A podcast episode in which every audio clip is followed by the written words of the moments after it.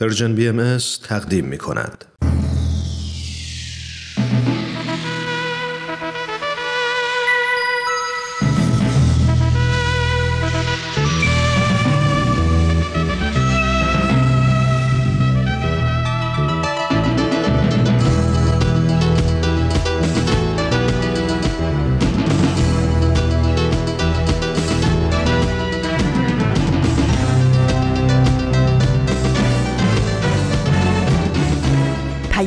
دوست، برنامه‌ای برای تفاهم و پیوند دلها.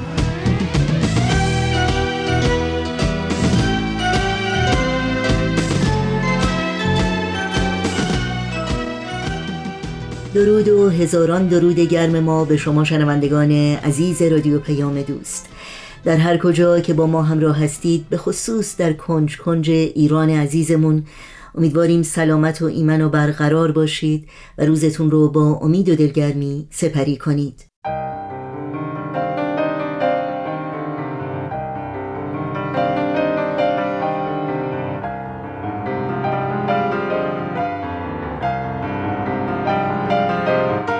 نوشین هستم و همراه با همکارانم برنامه‌های این چهارشنبه سوم اسفند ماه از زمستان 1401 خورشیدی برابر با 22 ماه فوریه از سال 2023 میلادی که شامل برنامه‌های یادگارها و خبرنگار خواهد بود رو تقدیم شما می‌کنیم.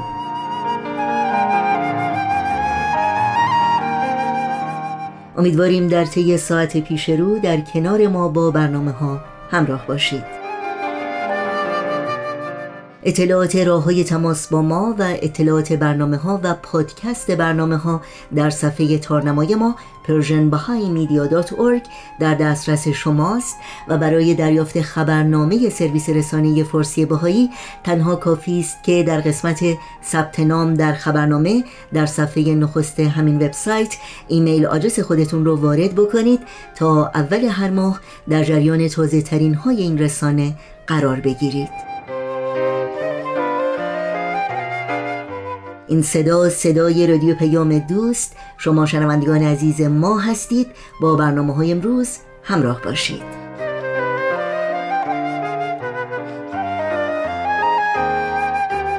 پیام دوست امروز رو آغاز کنیم با برنامه این هفته یادگارها. با هم بشنویم. یادگارها.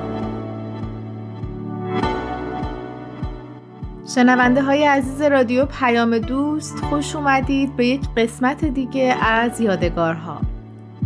هفته گذشته رو حتما یادتون میاد، آره؟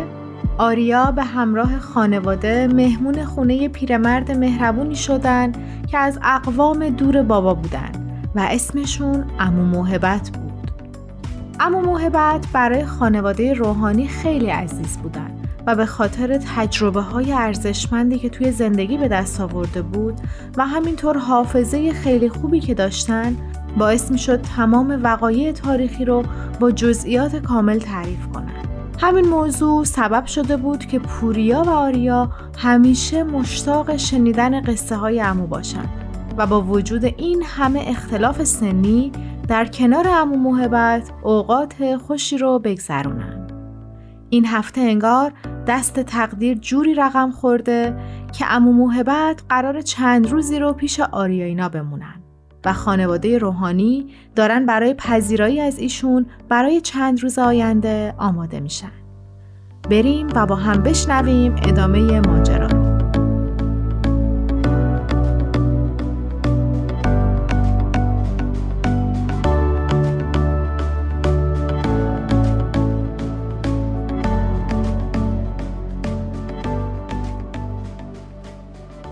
توی اتاقک آسانسور هیجان در اوج بود.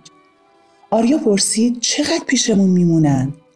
بابا در حالی که در آسانسور رو باز میکرد گفت نمیدونم، لااقل تا زمانی که عمو ریاض از بیمارستان مرخص بشن. پوریا با تردید گفت قبلا هم سابقه بیماری قلبی داشتن، آخه یهو چطوری سکته کردن؟ بابا جواب داد متاسفانه بیماری های قلبی گاهی هیچ علامتی ندارن. آریا دوباره با هیجان پرسید شبها تو کدوم اتاق میخوابن؟ بابا همونطور که کفشهاش رو در می آورد ادامه داد حالا با مامان مشورت میکنیم. فعلا منم همینقدر میدونم که چون اموریاس سکته کردن و فعلا بیمارستان بستری هستن و خاله پریوش باید کنارشون باشن، اما موهبت چند وقتی مهمون ما هستن. و با کلید در واحد رو باز کرد. صدای مامان انگار از یه جای دور می اومد. توی انباری هستم، لطفاً بیایید کمک کنید تا تیکه های این تخت مهمون رو سرهم کنیم. بابا همینطور که گرم کنش رو در می آورد گفت کی باید بریم دنبال عمو؟ مامان در حالی که تکه های تخت فلزی رو دست آریا و پوریا میداد گفت هر چی زودتر بهتر. پوریا در حالی که پیچگوشتی و آچار رو برمی‌داشت گفت کجا می‌ذارید تخت عمو رو؟ آریا با هیجان گفت بذارید تو اتاق من. مامان گفت دو تا راه داریم، یا شما دو تا اتاقتون رو واسه یه مدت یکی کنید و عمو یه اتاق اختصاصی داشته باشن که به نظر من بهترین حالته، یا تخت عمو رو توی اتاق آریا بذاریم چون نسبتاً بزرگتره. توی اتاق پوریا که با وجود میز کامپیوتر و کوچیکی فضا دو تا تخت جا نمیشه. بابا گفت فرصت یکی کردن اتاقا رو نداریم، باید زودتر بریم دنبال عمو. به نظر من خیلی فرق نداره که شبها کجا بخوابن، در طول روز که توی حال دوره هم هستیم و اون زمان مهمه.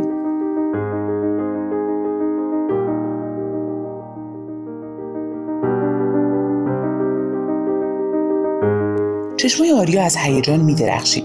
پشت سر پوریا در حالی که تکه های تخت توی دستشون بود راه افتاد. باورش نمی شد که عمو موهبت مهربون داره میاد خونشون. مامان رخت خواب به بغل وارد اتاق شد و توضیح داد این دو شکل رو روی تخت بندازید، این ملافه ها رو روش پهن کنید تا ما برگردیم. اگه طول کشید شام آماده است. بخورید و زودتر بخوابید که فردا واسه مدرسه خواب نمونید. پوریا توضیح داد فردا جمعه است مامان جان. از مدرسه فارغیم. مامان در حالی که مانتو رو سری می‌پوشید گفت راست میگی مادر، حواس ندارم اصلا. به هر حال ممکنه تا وسایل عمو رو جمع کنیم دیر وقت بشه. شما بخوابید. و پشت سر بابا که زودتر از پله‌ها پایین رفته بود راه افتاد. آریا به پوریا که سخت مشغول سرهم کردن قطعات تخت بود نگاه میکرد. بعد همینطور که یکی یکی پیچ‌ها رو تحویل میداد گفت باورت میشه عمو موهبت داره میاد اینجا؟ پوریا بدون اینکه نگاش کنه جواب داد باورت میشه عمو ریاض سکته کرده و بیمارستانه؟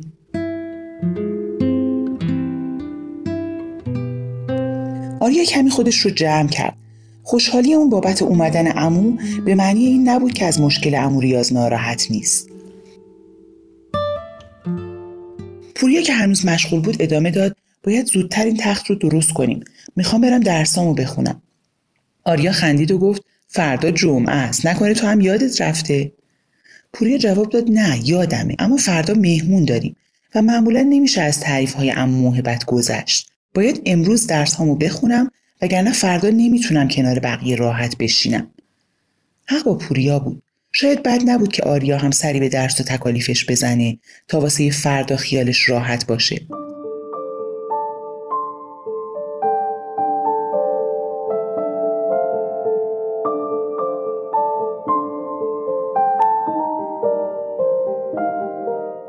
آریا همیشه این خصوصیت پوریا رو تحسین میکرد. اینکه برای چند روز آینده خودش بر مبنای وقت خالی و کارهاش برنامه ریزی میکرد و معمولاً اینطوری هیچ وقت برای کاری وقت کم نمی آورد.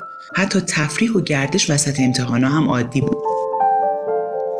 آریا چندان به برنامه ریزی جزئی علاقه نداشت. اینکه یک کاغذ بیاری و روش کارها رو با ساعت دقیق انجامش بنویسی و در طول روز مدام نگاهت به ساعت باشه که هر کاری رو سر وقتش انجام بدی خیلی براش جذاب نبود. اما مدل برنامه‌ریزی بابا رو دوست داشت. بابا معمولاً هر شب قبل از خواب یا صبح زود قبل از صبحانه روی یک کاغذ کوچیک کل کارهایی که در طول روز باید انجام میداد رو مینوشت. ساعت خاصی جلوی هر کار نوشته نمیشد. اما بابا میدونست که باید تا آخر شب همه اون کارها رو انجام بده و اینطوری ذهنش آمادگی لازم برای برنامه روزانه رو داشت. خب اینم از تخت. بیا روش توشک پهن کنیم. میخوام زودتر برم. صدای پوریا کاملا جدی بود. مرتب کردن تخت زیاد طول نکشید. وقتی پوریا سر درسش رفت آریا هم حس کرد دوست داره تکالیفش رو انجام بده. نه به این خاطر که عاشق درس و مشق بود، بلکه به این دلیل که دوست داشت فردا با خیال راحت کنار عمو موهبت بشینه و برای این آرامش باید کمی سختی میکشید.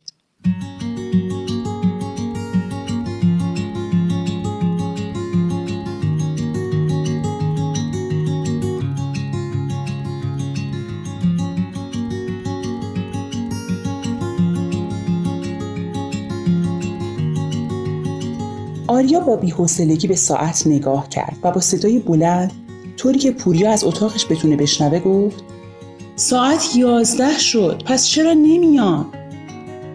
پوریا در حالی که روی تخت دراز کشیده بود از زیر کتابش نگاهی به آریا انداخت و جواب داد: از ساعت 9 که درسات تموم شده و شام خوردی تا الان هر یه ربع همین سوال رو از من پرسیدی. میان دیگه، راهشون دوره، ترافیک هم هست، وسایل عمو رو هم باید جمع کنم. اما چهره آریا هنوز در هم بود. پوریا روی تخت نیمخیز شد و گفت: میخوای سر حالت بیارم؟ آریا جواب داد: حوصله بازی ندارم. پوریا خندید و گفت: میخوام تاریخچه چاپ مجله‌های ورقا رو برات بگم. چشمای آریا درشت شد و بلافاصله رفت و کنار تخت پوریا نشست.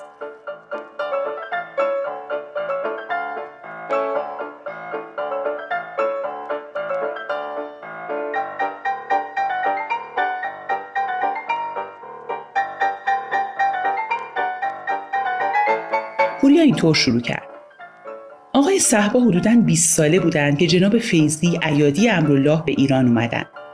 آقای صحبا فوق‌العاده به ایشون علاقه داشتن.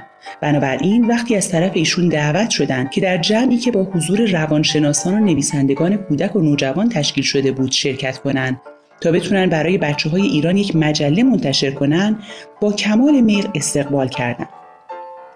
آقای صحبا که اون موقع تازه با همسرشون خانم گلنار رفیعی نامزد شده بودند، از این موضوع خیلی هیجان زده بودند و در این مورد با همسرشون صحبت می‌کردند. اما چون مدتی گذشت و هیچ کاری از طرف اون جمع صورت نگرفت، آقای صحبا حس کردند که صرفاً گفتگو و مشورت در این باره کافی نیست و باید اقدامی در پی این مشاورات صورت بگیره.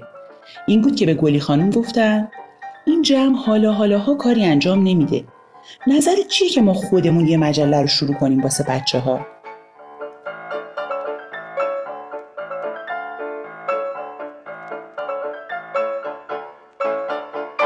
این ایده به سرعت عملی شد و طی مدت کوتاهی بعد آقای صحبا و یکی دو نفر از دوستانشون داستان‌ها رو نوشتن و خانمشون نقاشی‌های هر مطلب رو کشیدن و اینطور بود که اولین شماره مجله ورقا در سال 1349 منتشر شد و با استقبال بسیار زیادی هم مواجه شد. جالب اینجاست که اغلب امور اساسی تهیه مجله ورقا در آپارتمان کوچیک آقای صحبا و خانمشون انجام می‌شد. منظورم اینه که دفتر خاصی وجود نداشت. آقای صحبا و خانمشون شب‌های زیادی پذیرای دوستانی بودند که در راه چاپ این مجله بهشون کمک می‌کردند. تا دیر وقت شب مشغول کار بودن و گاهی پیش می اومد که شب رو همونجا می خوابیدن. دستگاه‌های خاصی در اختیار نداشتن و تقریباً همه کارها با دست انجام می شد.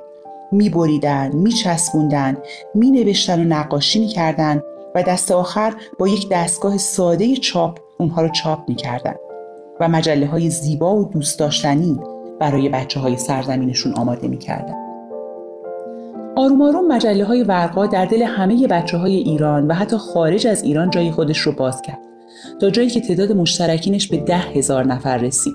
بچه‌ها با عشق مجله‌ها رو می‌خوندن و برای ورقا نامه می‌نوشتن و اون رو متعلق به خودشون می‌دونستن.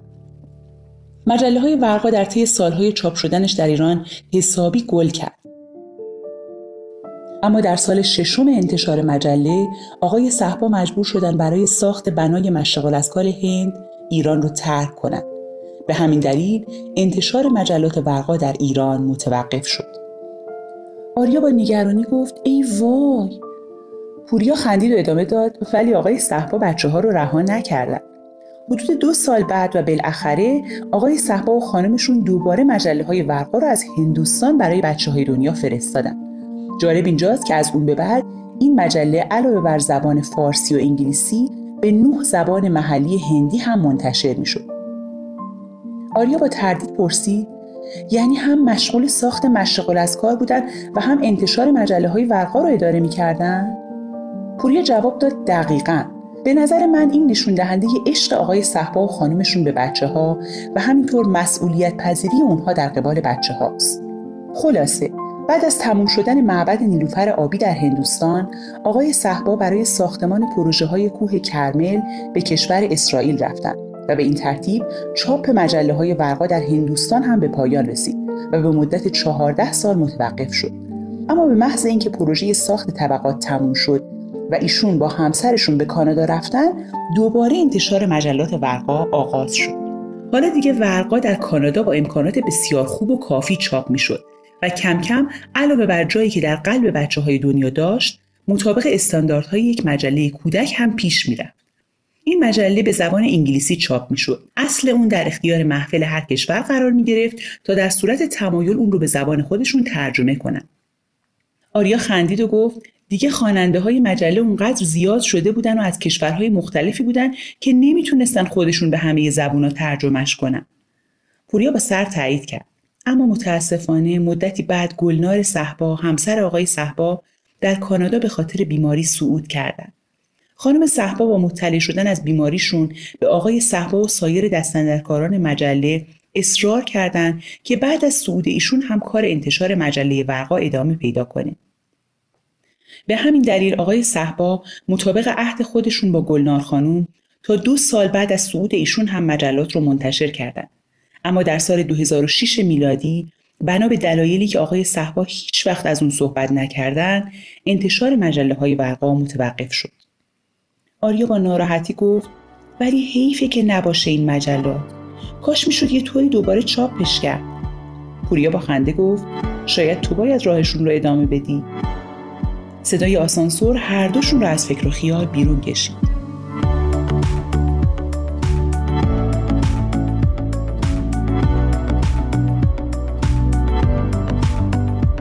خودمونی ما.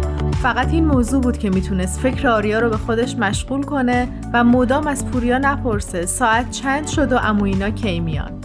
و ما بالاخره فهمیدیم این مجله‌های ورقا از کجا شروع شدن. همکاری متقابل آقای صهبا به همراه همسرشون گلنار خانم که از کمترین امکانات در خونه خودشون شروع شد و به تدریج پیشرفت کرد و فراگیر شد. کی میدونه؟ شاید به قول پوریا یک روزی آریا این راهو ادامه بده. فکر کنم دیگه الاناست که مامان و بابا و عمو محبت به خونه برسن. مرسی از شما که تا انتهای برنامه همراهمون بودید. هفته آینده ادامه نمایشمون رو در کنار عمو محبت به پیش خواهیم برد. مراقب خودتون باشید. به امید دیدار.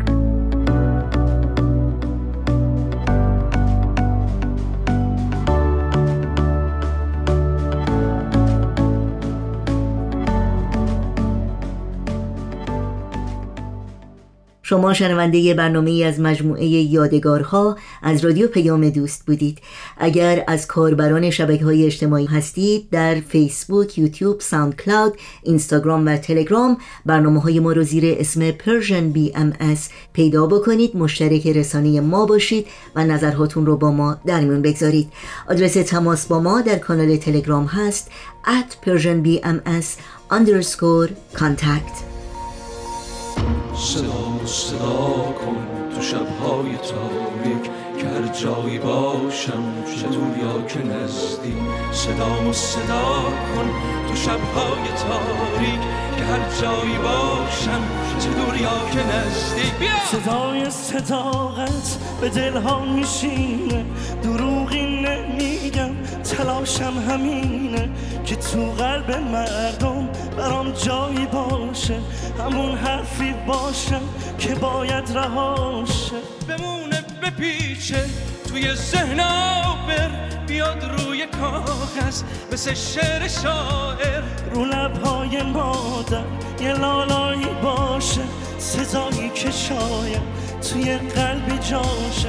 صدای صداقت به دلها میشینه، دروغی نمیگم، تلاشم همینه. صدای صداقت به دلها میشینه، دروغی نمیگم، تلاشم همینه.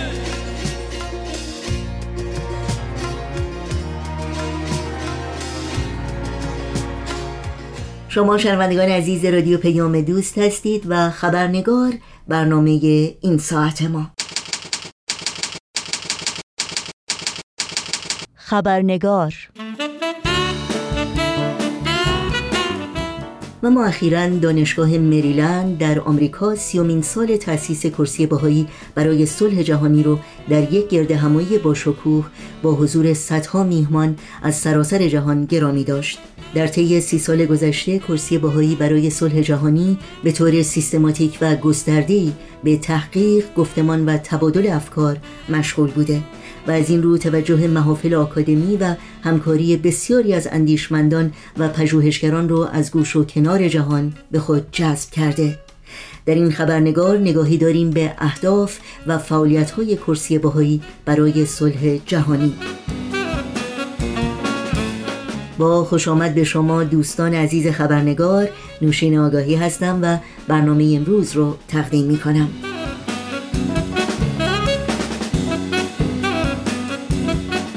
خانم پروفسور هدا محمودی، استاد دانشگاه و متصدی کرسی بهایی برای صلح جهانی، میهمان این خبرنگار هستند و با ما در مورد اهداف، فعالیت‌ها و نقش تاثیرگذار این کرسی در گذشته و حال گفتگو می‌کنند. تا لحظاتی دیگر توجه شما رو به گفتگوی خبرنگار با پروفسور هدا محمودی جلب می‌کنم.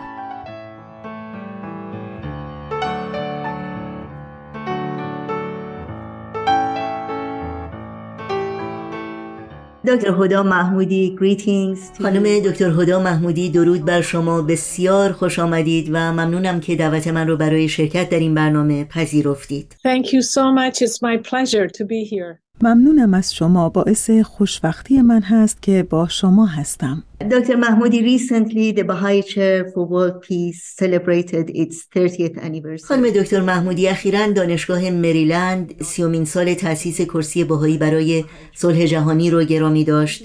برای آشنایی بیشتر شنوندگان این برنامه، اگر لطف کنید در مورد هدف از تأسیس این کرسی و اهداف اون توضیحاتی رو بفرمایید. Yes, thank you. So on the 30th of January 2023, we celebrated the متشکرم. روز 30 ژانویه 2023 30مین سالگرد کرسی بهایی رو در دانشگاه مریلند جشن گرفتیم. کرسی بهایی در واقع به دعوت یکی از اساتید دانشگاه مریلند تأسیس شد، پروفسور آزار، که فرد بسیار شناخته شده و تاثیرگذاری بود. می‌خواستند برنامه‌ای رو پایه‌گذاری کنند که در اون بتونیم برخی از اصول اساسی رو که در آثار بهایی به عنوان موانع اصلی برای برقراری صلح ارائه شده مطالعه کنیم.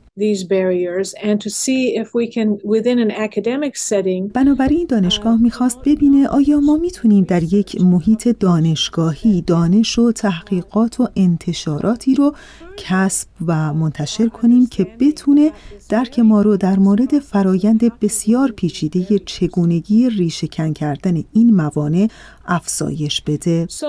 Just quickly to give you an idea, the Bahai Chair right now considers 5. به طور مختصر برای اطلاع شما باید بگم که کرسی بهایی در حال حاضر 5 موضوع رو به عنوان موانع عمده در مسیر استقرار صلح مورد بررسی قرار میده که لازم هست ما درک بهتری از اونها داشته باشیم اگر میخوایم در مورد ایجاد صلح و حذف این موانع تلاش کنیم. اول موضوع برابری زنان هست، اینکه نیمی از جمعیت جهان هنوز در قرن 21م از برابری کامل برخوردار نیست و بسیار مشکله که این رو بپذیریم، چرا که این مانع عمده حقیقتاً کل جمعیت بشر در جهان رو عقب نگه می‌داره، زیرا نیمی از جمعیت جهان توسعه کامل ظرفیت‌ها و استعدادهای خودشون رو ندارن و از اونچه که زنان میتونن در همه ابعاد زندگی بشری ارائه بدن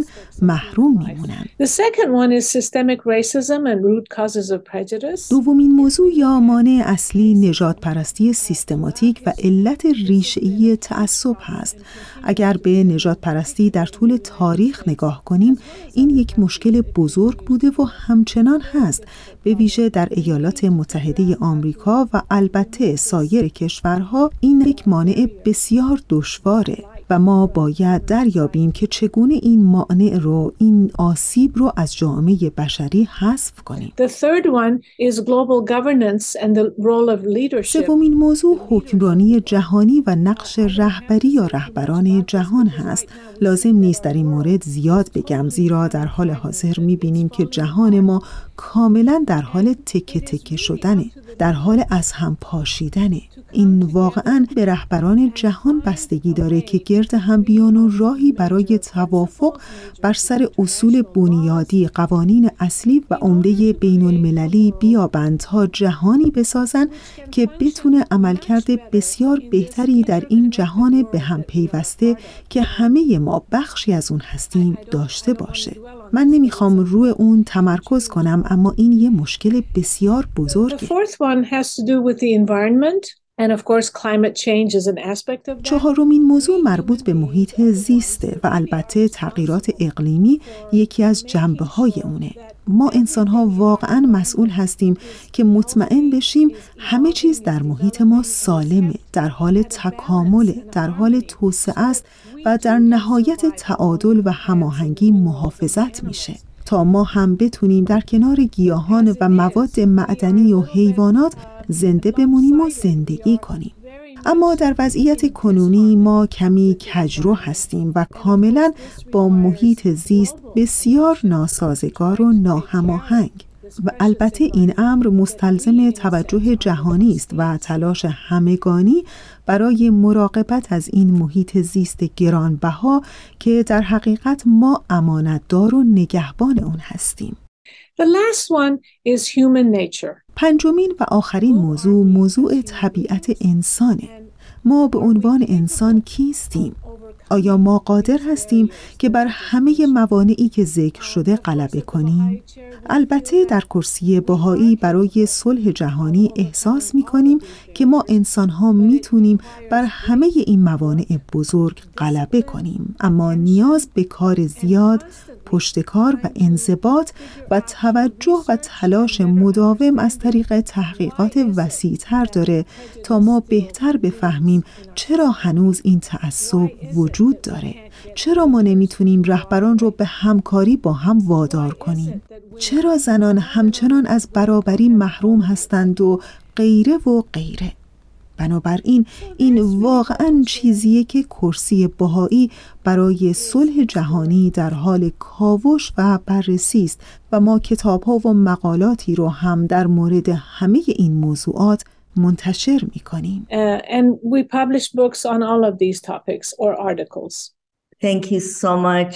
I was just going to ask what has been. خیلی ممنونم. اتفاقا میخواستم از شما در مورد دستاوردهای کرسی بهایی در طی 30 سال گذشته، به خصوص در راستای موضوعات اصلی که شما شرح دادید، بپرسم و همینطور در ارتباط با همکاری این کرسی با جامعه بزرگتر. So there have been three holders of the Bahai chair. The first one was Professor Sohail Bushuri. بله، ما تا به حال 3 متصدی کرسی بهایی برای صلح جهانی رو داشتیم. اولین فرد پروفسور سهیل بشرویی بودند.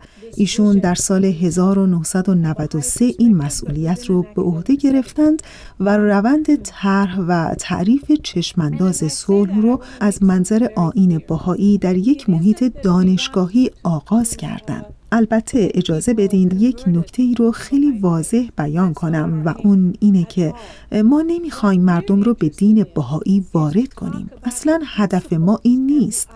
اون چه که ما به اون علاقه‌مند هستیم اینه که در مورد اصول و ایده هایی که تعالیم بهایی در اختیار ما قرار میده صحبت کنیم تا ببینیم چگونه میتونیم به یکدیگه در درک بهتر این موانع و از میون بردن اونها کمک کنیم. Professor Bushuri started the process inviting scholars and practitioners. بنابراین پروفسور بشرویی این روند رو آغاز کرد و از محققان و دستاندرکاران دعوت کردند که بیان و در مورد جنبه‌های مختلف این موانع و چگونگی غلبه بر اونها صحبت کنند.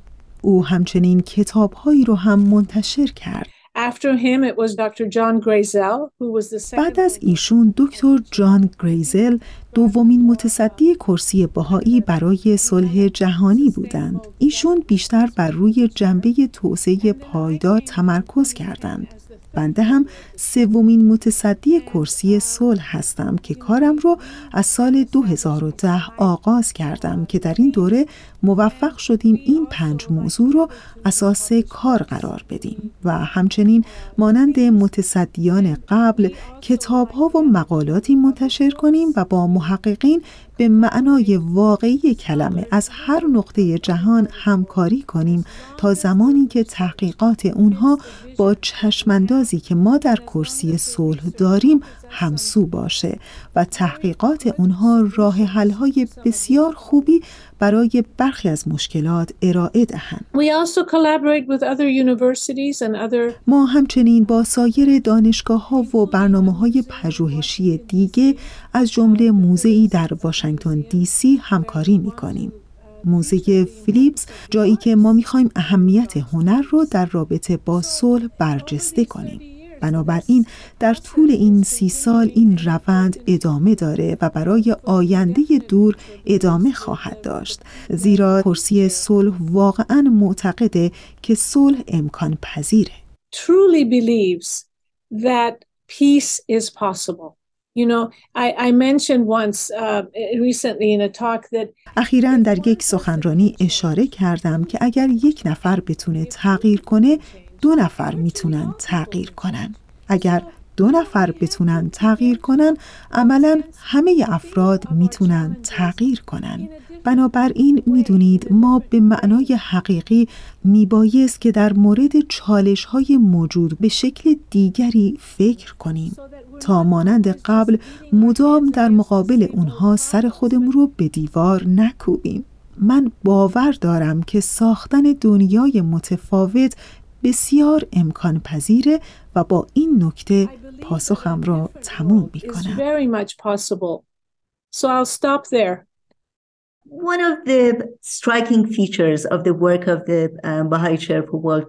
یکی از بارزترین ویژگی های کرسی بهایی باید گفت اهمیت و توجهی است که این کرسی از زمان پروفسور بشرویی تا به امروز به جوانان داده و تأثیری که این کرسی در شکل دادن به دیدگاه جوانان نسبت به جهان اطرافشون و همینطور برجسته کردن نقش جوانان و اهمیت حیاتی مشارکت جوانان در جامعه، در این مورد از شما بشنویم. خب من فکر می کنم جوانان همونطور که همه ما می دونیم آینده هستند و سرمایه گذاری ما بر روی جوانان یکی از مهمترین کارهایی که می تونیم انجام بدیم. بگذارید اینطور بیان کنم که اگر ما دانشجو نداشتیم دانشگاه هم نداشتیم. در واقع رک و پوسکنده بگم این تنها وظیفه یک دانشگاه خوبه که بر روی دانشجویان تمرکز کنه.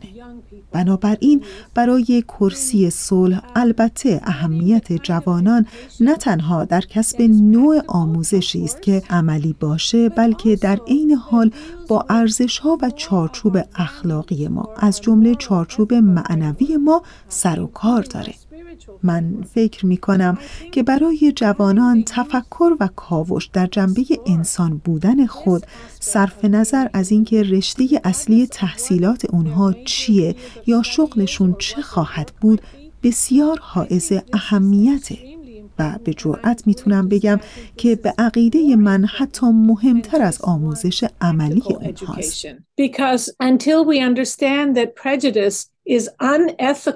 زیرا مثلا تا زمانی که ما نفهمیم تعصب غیر اخلاقی است، ما نخواهیم تونست برخی از مشکلات عمده‌ای رو که همه ما در جامعه به دلیل تعصب با اونها مواجه هستیم حل کنیم. تا زمانی که ما جنبه‌های اخلاقی محیط زیست و تغییرات آب و هوایی رو بررسی و کاوش نکنیم، نمیتونیم این مشکل بزرگ رو حل کنیم. بله، کسب دانش علمی در مورد تغییرات آب و هوایی فوق‌العاده مهمه و در واقع ما در حال حاضر همه دانش و علوم لازم رو که به اون نیاز هست داریم، اما این تنها کافی نیست. بنابراین اگر بتوان جوانان رو ترغیب کرد تا نقش خودشون رو به عنوان افرادی اخلاقی صرف نظر از اینکه چه شغلی رو در سنین بالاتر انجام میدن درک کنن، به نظر من این مسیر بسیار مهمی به سوی صلح خواهد بود و بنابراین ما به دانشجویان خود در کرسی بهایی توجه زیادی می‌کنیم. ما از اونها می‌خوایم که نه تنها با ما و محققین و پژوهشگرانی که به دانشگاه دعوت می‌کنیم همفکری و همکاری کنن تا با هم این مشکلات عمده رو بررسی و کاوش کنیم، بلکه ما از اونها می‌خوایم که در مورد اون چه می‌بینن افکار و عقاید خودشون رو با کرسی در میون بگذارن و اینکه به نظر اونها ما چگونه میتونیم با هم همکاری کنیم تا بتونیم برای برخی از این چالش‌ها و معضلات راه حل بیابیم. و بنابراین ما دانشجویانی داریم که در مورد این موضوعات وبلاگ می‌نویسند. برخی از دانشجویان در دوره‌های درسی در مورد تعصب که من تدریس می‌کنم نامنویسی می‌کنند. دانشجویانی که در این کلاس‌ها عمیقاً در مورد معضلات تعصبات تأمل می‌کنند. تعصب نژادی، تعصب جنسی، ناسیونالیسم، تعصب دینی و تعصب علیه گروه‌ها و جمعیت‌های مختلف. We really reflect in that class rather than just a lecture format. واقعاً در این کلاس‌ها عمیقاً در مورد این موضوع تأمل می‌کنیم. به جای اینکه کلاس تنها در قالب یک سخنرانی باشه، ما در مورد اینکه چه کاری ما می‌تونیم برای حل این مشکلات و ایجاد تغییر انجام بدیم، گفتگو می‌کنیم. در مورد اونچه که همه ما باید با هم یاد بگیریم تا تحول آفرین باشیم. تحول دنیایی پر از تعصب به جهانی که شروع به ریشه کن کردن این تعصبات کنه. Because our hope, as I keep saying, is in our youth and our students, and I am confident. زیرا امید ما همونطور که مدام میگم به جوانان ماست و دانشجویان ما و من مطمئن هستم همونطور که ما با هم یاد میگیریم این دانشجویان وقتی این دانشگاه رو ترک میکنن به دستاوردهای بزرگی دست خواهند یافت. You mentioned about spiritual framework, ethics, the impact of شما به اهمیت کار کردن در یک چارچوب روحانی، به اهمیت اخلاق و اصول و مبادی روحانی و معنوی در کار و عمل اشاره کردین. ما در جهانی زندگی می‌کنیم که متأسفانه باید بگم دوگانگی عمیقی بین اهداف والا و آرمان‌های ارزشمند و روندها و عملکردهای بسیار غیر اخلاقی برای رسیدن به اون اهداف و آرمان‌ها وجود داره. اما به نظر میرسه برای کرسی بهایی این دو از اهمیت برابر برخوردار هستند. شما در کرسی بهایی چگونه تضمین میکنید که عملکرد این کرسی آینه تمام نمایی باشه از اهداف این کرسی؟ Yes, that's a very important question. بله، این یک سوال بسیار مهمه، اینکه چگونه میتونیم مطمئن بشیم که ما بر روی جنبه معنوی و اخلاقی تمرکز میکنیم با صحبت مداوم در مورد اون هست. به عبارت دیگه چه در موقع معرفی یک سخنران، چه در کلاس درس، چه در گفتگوی با دانشجویان یا اساتید یا کارکنان یا هر کس دیگری، ویژگی منحصر به فرد ما در کرسی بهایی واقعاً همینه که ما بر روی اخلاق و فضائل انسانی تمرکز و توجه می‌کنیم در رابطه با مشکلاتی که با اونها روبرو هستیم در دنیایی که هر روز درد سرسازتر میشه. منظورم اینه که نظرات شما در مورد نگاهی که به جهان داریم که چگونه ارزش‌های اساسی از بین رفتن نه تنها بسیار آزاردهنده است بلکه بسیار خطرناکه. Unsettling, but it's also very dangerous because if we don't know what is right from wrong. زیرا اگر ما درست رو از نادرست تشخیص ندیم در وضعیت هرج و مرج هستیم و این بسیار خطرناکه. بنابراین ما تا زمانی که به نوعی از صلح در این کره خاکی دست بیابیم همچنان بر این بعد اخلاقی، این ارزش‌های انسانی، این ارزش‌های معنوی که واقعاً منحصر به انسانه تمرکز خواهیم کرد. And I'm not talking about people that have to belong to a religion or not or believe in a god or not. It doesn't matter. They can be atheists. از انسان‌هایی صحبت نمی‌کنم که باید به یک دین تعلق داشته باشند یا تعلق نداشته باشند. به خدا اعتقاد داشته باشند یا نداشته باشند. این مهم نیست. اونها میتونن آگنوستیک یا خدا ناباور باشن یا به خدا اعتقاد داشته باشن، از یک دین پیروی کنن یا نکنند. چیزی که ما به اون اهمیت میدیم اینه که هر انسانی باید تفاوت بین خوب و بد رو درک کنه. تفاوت بین آسیب رسوندن به کسی و آسیب نرسوندن به کسی و درک اهمیت داشتن ارزش‌هایی که جهانی هستند. میدونین من هنوز هیچ جامعه‌ای رو نمیشناسم که در اون به طور مثال قتل یه انسان عمل خوبی تلقی بشه و خدا رو شکر که اینطوره، زیرا همیشه اینطور نبوده.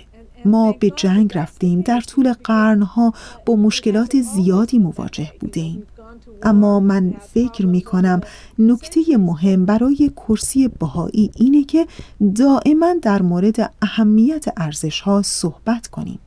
اونقدر که این ارزش‌ها بخشی از وجود ما بشه و اینکه انسان تنها موجودیه که ظرفیت اون رو داره که جهان رو با ساختن اساس و شالوده‌ای از ارزش‌های والا تغییر بده و متحول کنه و سپس تمدن مادی جهانی رو بر اساس اون ارزش‌ها توسعه بده.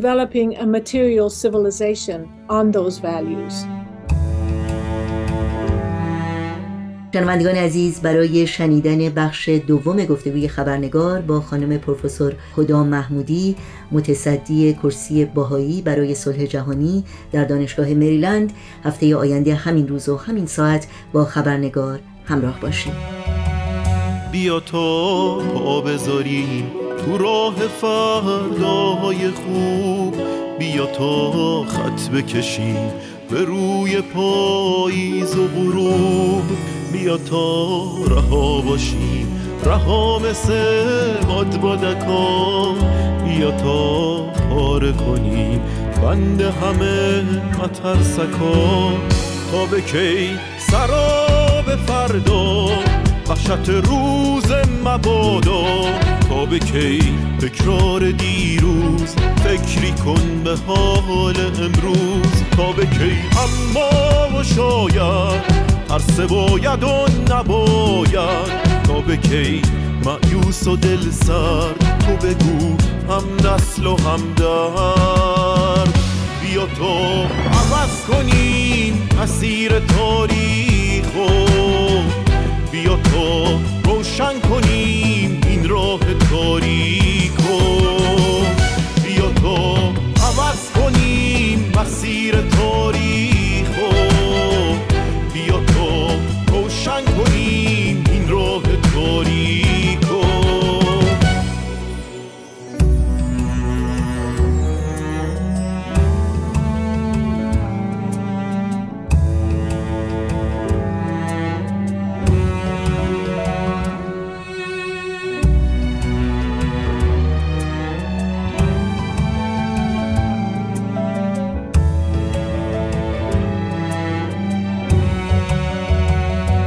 فرداهای ما دشمنی جایی نداره، خورشید فردا برامون گل و لبخند میاره، فاصله بین آدما دیوار برلین نمیشه، مقصد آزادگی گرمابه فین نمیشه.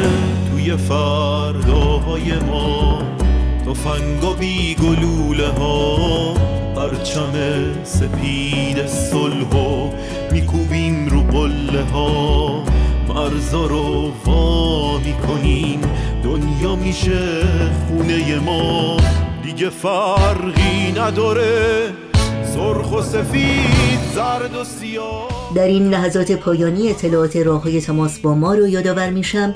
آدرس ایمیل ما هست info@persianbms.org. شماره تلفن ما 001-703-671-828-828 و شماره ما در واتساپ هست 001-847-425-7998. همراه با تمامی همکارانم با همگی شما خداحافظی می‌کنیم تا روزی دیگر و برنامه‌ای دیگر. پاینده و پیروز باشید.